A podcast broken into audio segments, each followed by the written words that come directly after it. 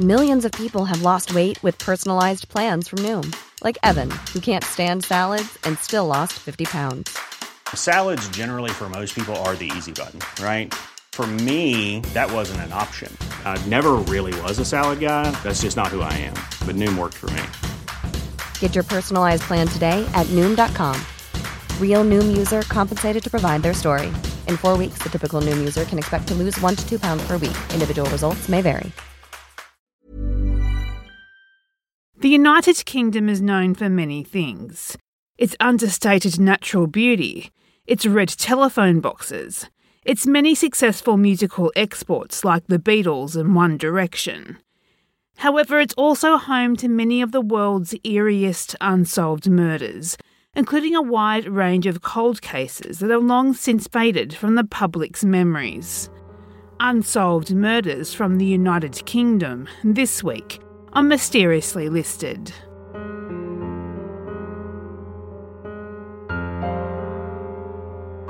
Number 5 Sandy Drummond. 33 year old Sandy Drummond was known as a recluse who lived in a cottage in rural St Andrews, Fife, with his brother. In the days prior to his death, Sandy withdrew large amounts of money from his bank accounts he also resigned from his job as a labourer at the Guardbridge paper mill. On June 24, 1991, Sandy was seen running from his home to a field which was opposite his house. He was carrying a large blue sports bag. Now, this bag has never been found. What has also never been discovered is the reason why Sandy was running from his home, or what could have been in the bag, as nothing was later found to be missing from his house. What we do know, though, later that day, Sandy was found strangled on a road leading to his home. Later that day, Sandy would be found strangled on the road leading to his home. One witness would come forward to state at 2:30 p.m. a man was seen boarding a bus near Sandy's cottage. The reason this stood out to the witness was because this man's hand was not only heavily bandaged, but the witness could see blood seeping through. Another witness would later report seeing an orange Morris Marina parked outside Sandy's cottage numerous times in the lead up to his death. The police did do a public appeal for the owner of this car to come forward, but they never did and the police were never able to identify this car or its owner. Now, given Sandy had withdrew all his money from his account, police initially thought that robbery was the most likely motive. However, this was quickly discounted as the money was all accounted for in the home. So the theory went that maybe the would be robber may have thought Sandy had his money in the blue sports bag as he left the house with it. But with no solid leads, unfortunately the case went cold. 2001, 10 years after Sandy's death, the case was reopened. Further forensic examinations were conducted, and it was concluded it was possible Sandy may have died from some kind of jiu-jitsu stronghold. The theory for this being the method used to kill Sandy was due to there being no ligature marks on Sandy's neck and no external marks to suggest pressure from hands or fingers. In 2016, the lead investigator stated that the key suspect in the case was also dead, but that the case was being kept open in case the police could trace any accomplices.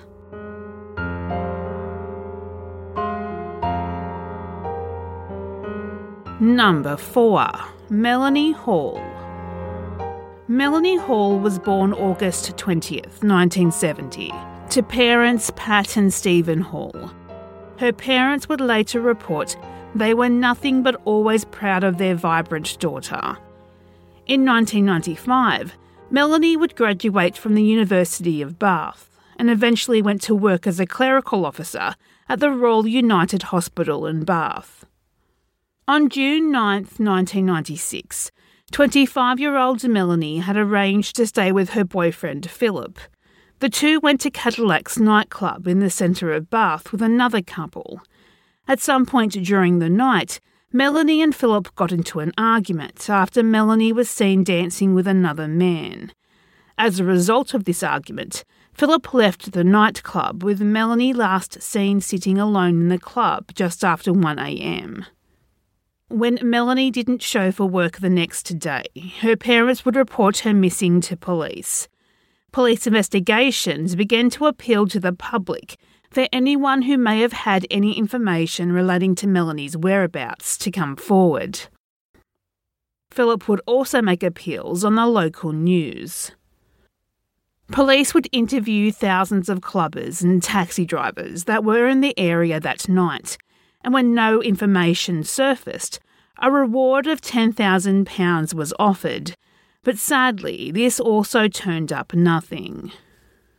With no other options and no information as to where Melanie could have gone, the police decided to conduct several searches of the River Avon.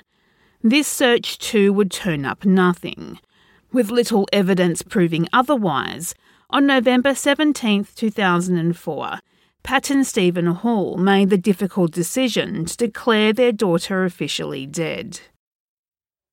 October 5, 2009.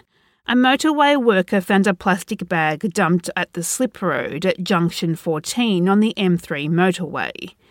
This worker's job was to clean a vegetation patch and he had stopped to inspect the bag when he saw it. Inside, he found a skull, pelvis, and thigh bone. He immediately reported his findings to the police. The area was cordoned off while the police searched for other body parts, which could have been located close by. They found numerous other bones buried and spread around the field located at the side of the motorway.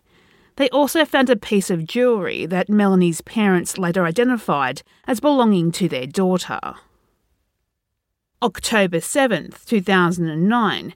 Through dental records, the body parts were identified as Melanie Hall.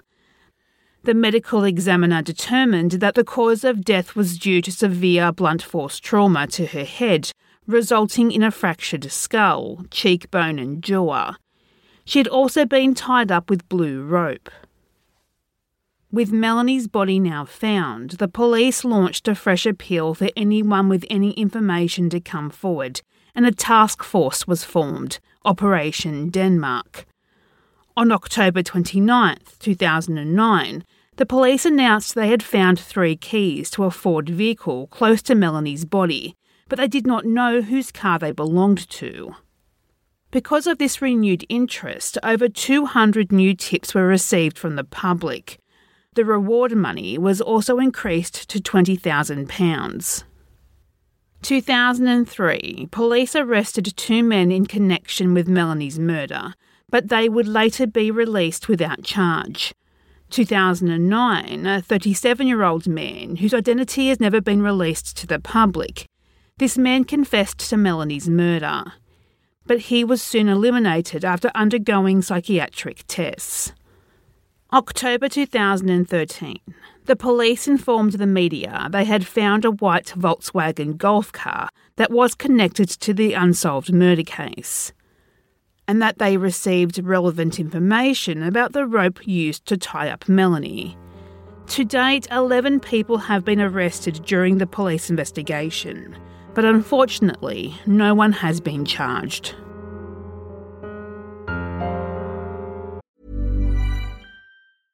I'm Sandra, and I'm just the professional your small business was looking for. But you didn't hire me because you didn't use LinkedIn jobs. LinkedIn has professionals you can't find anywhere else, including those who aren't actively looking for a new job but might be open to the perfect role, like me. In a given month, over 70% of LinkedIn users don't visit other leading job sites. So if you're not looking on LinkedIn, you'll miss out on great candidates like Sandra. Start hiring professionals like a professional. Post your free job on linkedin.com/achieve today.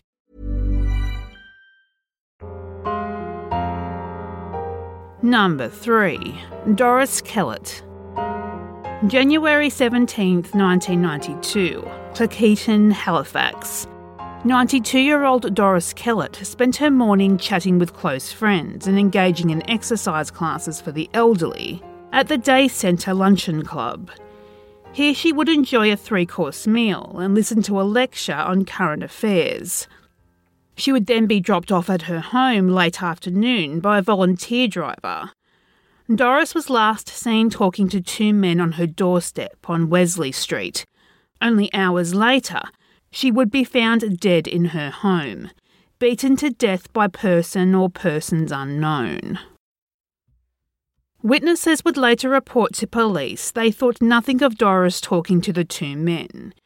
One of the men were holding a clipboard and pen, so it was easy to assume these were door to door salespeople who thought Doris was an easy target for their sales schemes due to her elderly age.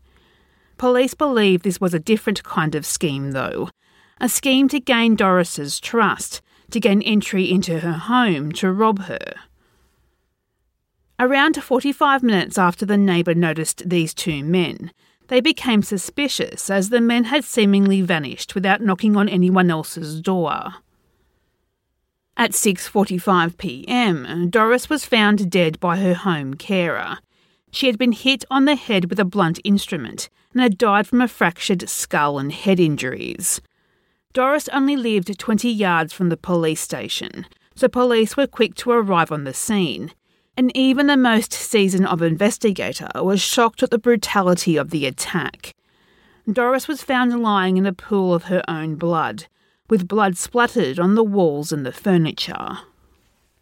A search of the house found that Doris's pension, jewellery, and an amber paperweight were all missing. Police spoke to all the witnesses, family, and friends to gather information on who could have committed such a horrific crime. Officers explored a number of theories surrounding the murder, but after a few days of excessive searching, the police admitted they were baffled by who and why this murder was committed. No one else reported seeing or hearing the two men knocking on other people's doors on the day in question. With no other leads, police decided to reconstruct the death of Doris on the British TV show Crime Watch. And although numerous leads were received from this episode, none resulted in any significant breakthrough in the case. 2016. It was reported that Doris's case was involved with 55 other unsolved cases being reviewed by the West Yorkshire Police after they received funding for more police staff to crack cold cases. To the time of this recording, though, the murder of Doris Kellett has still not been solved.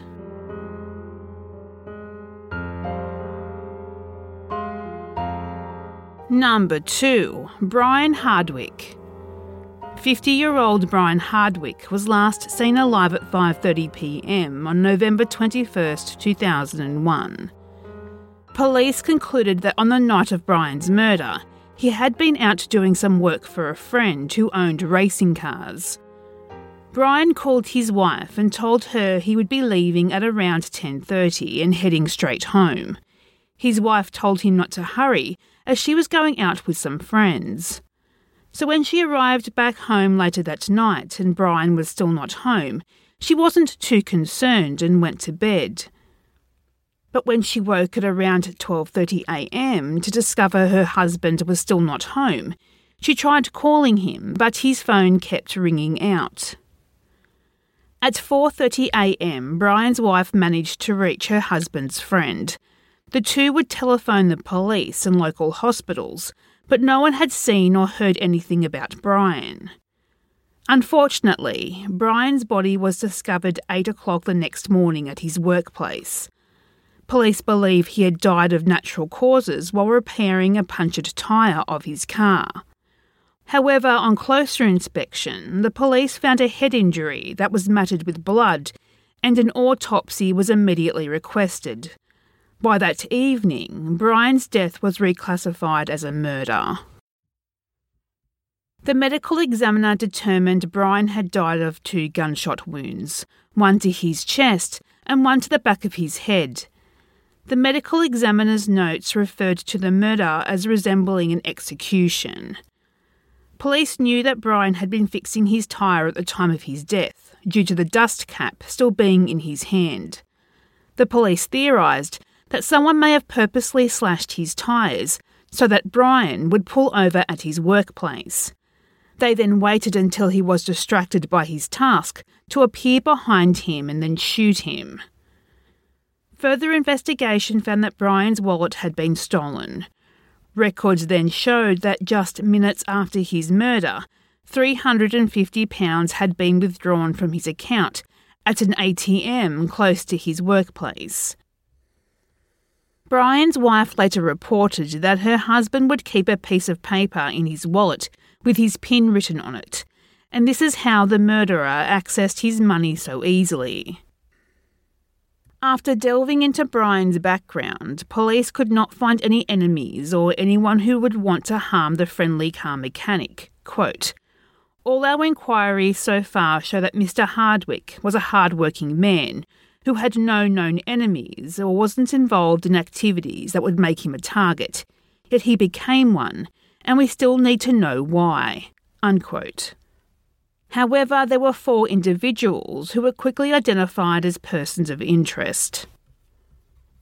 The first individual was a white man aged between 35 and 45 with a short dark hairstyle.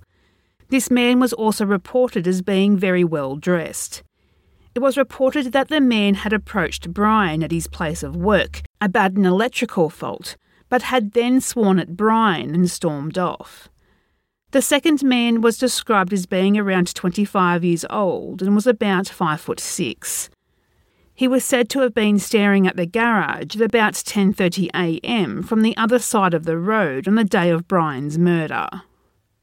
The third man was seen just after 4 p.m. on that same day and was described as being of African or Caribbean descent and aged between 20 and 25 years old. He was also seen crouching near a window at the garage in the days before the murder. The fourth man the police were interested in finding out more about was seen about 20 minutes before Brian discovered the punctured tyre. He was described as Caucasian, between 20 and 30 years old, and of stocky build. He was seen by a witness climbing into a car behind a bar close to the garage. The car was later described as being a sporty old mini car with wide wheels. The police arrested three men in connection with the murder, but they were soon all released without charge. Brian's case grew cold, but his wife hopes that his case will be opened again soon. She believes that her husband's killer or killers knew the area well, and she has always maintained that Brian knew the person or persons who killed him. She believes that potentially they were a customer of the garage Brian worked at.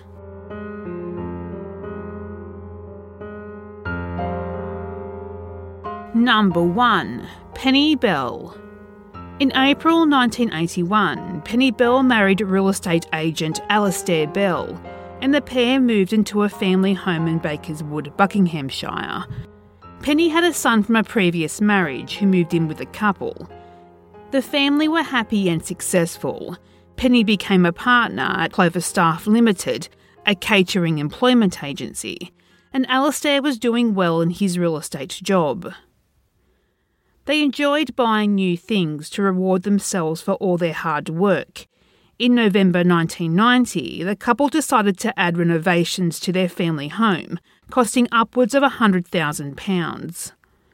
To pay the builders for their work, on June 3, 1991, Penny withdrew £8,500 from their joint bank account. June 6, 1991. Alastair left the house at his usual time of 8:30 a.m. to go to work. He recalled that Penny was her usual happy self that morning, but he would also later remember how Penny did not wave him off when he was leaving as she normally would. He believed this was simply because the builders had already arrived for the day and Penny was distracted. About an hour later, Penny told the builders she was running late for an appointment and had to leave, but she would return. They too would later report Penny seemed happy and relaxed. She left her home in her blue Jaguar XJS. Around 20 minutes later, witnesses would later report seeing a blue Jaguar driving along Greenford Road at about 10 miles per hour with its hazard lights flashing. The next time this vehicle is seen is at 12:15 when police were alerted that a woman's body had been found motionless in the driver's seat of a Jaguar in the Gurnell Leisure Centre car park. Penny had been stabbed 50 times in the chest and arms with a 3 to 4 inch blade. Her time of death was recorded at being around 10:30 a.m., almost 2 hours before her body was found. Immediately the investigation began into who killed Penny. At the time of her murder, the car park had been crowded, yet Penny parked in front of a high hedge, so the view from the front was blocked. This meant that no one would have been likely to see into Penny's car, and therefore no one would have witnessed the murder. Further investigation led police to search Penny's diary, but no appointment could be found scheduled for that day. This baffled the police as they could not highlight who Penny was apparently meeting 40 minutes before her death. The police theorised that possibly Penny could have been having an affair. The police did highlight that Penny was happily married and a successful businesswoman. They did discover that Alastair had previously been in an 11 year long homosexual relationship. But he had not hidden this from anyone, and Penny was more than aware of the relationship. This revelation caused the public to believe that Penny had been killed by one of Alastair's former lovers. However, the police do not believe this theory and instead highlighted that Penny probably knew her killer, but they could not find any reason as to why anyone would want to kill her. No one has ever been charged with Penny's murder, and to the time of this recording, over 4,000 people have been questioned.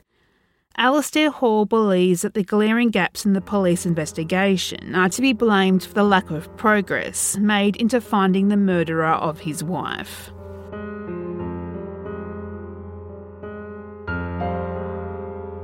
Do you have something you would like to see mysteriously listed? Do you have a particular theme that interests you? Message us on Facebook at Mysteriously Listed and on Twitter at Mysterious List. If you like what you have heard today, we would love for you to share this episode on your social media of choice. And if you are listening on Apple Podcasts, we would appreciate it if you could leave a positive review and subscribe so you don't miss an episode. Research, additional writing, and hosting is by me, Ali.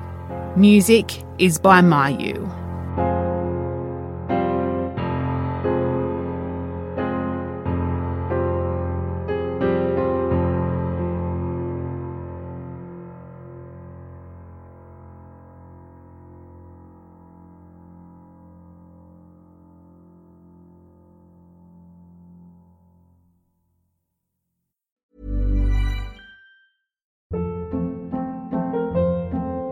Hold up. What was that? Boring. No flavor. That was as bad as those leftovers you ate all week. Keke Palmer here, and it's time to say hello to something fresh and guilt-free. Hello Fresh. Jazz up dinner with pecan-crusted chicken or garlic butter shrimp scampi. Now that's music to my mouth. Hello Fresh. Let's get this dinner party started. Discover all the delicious possibilities at hellofresh.com.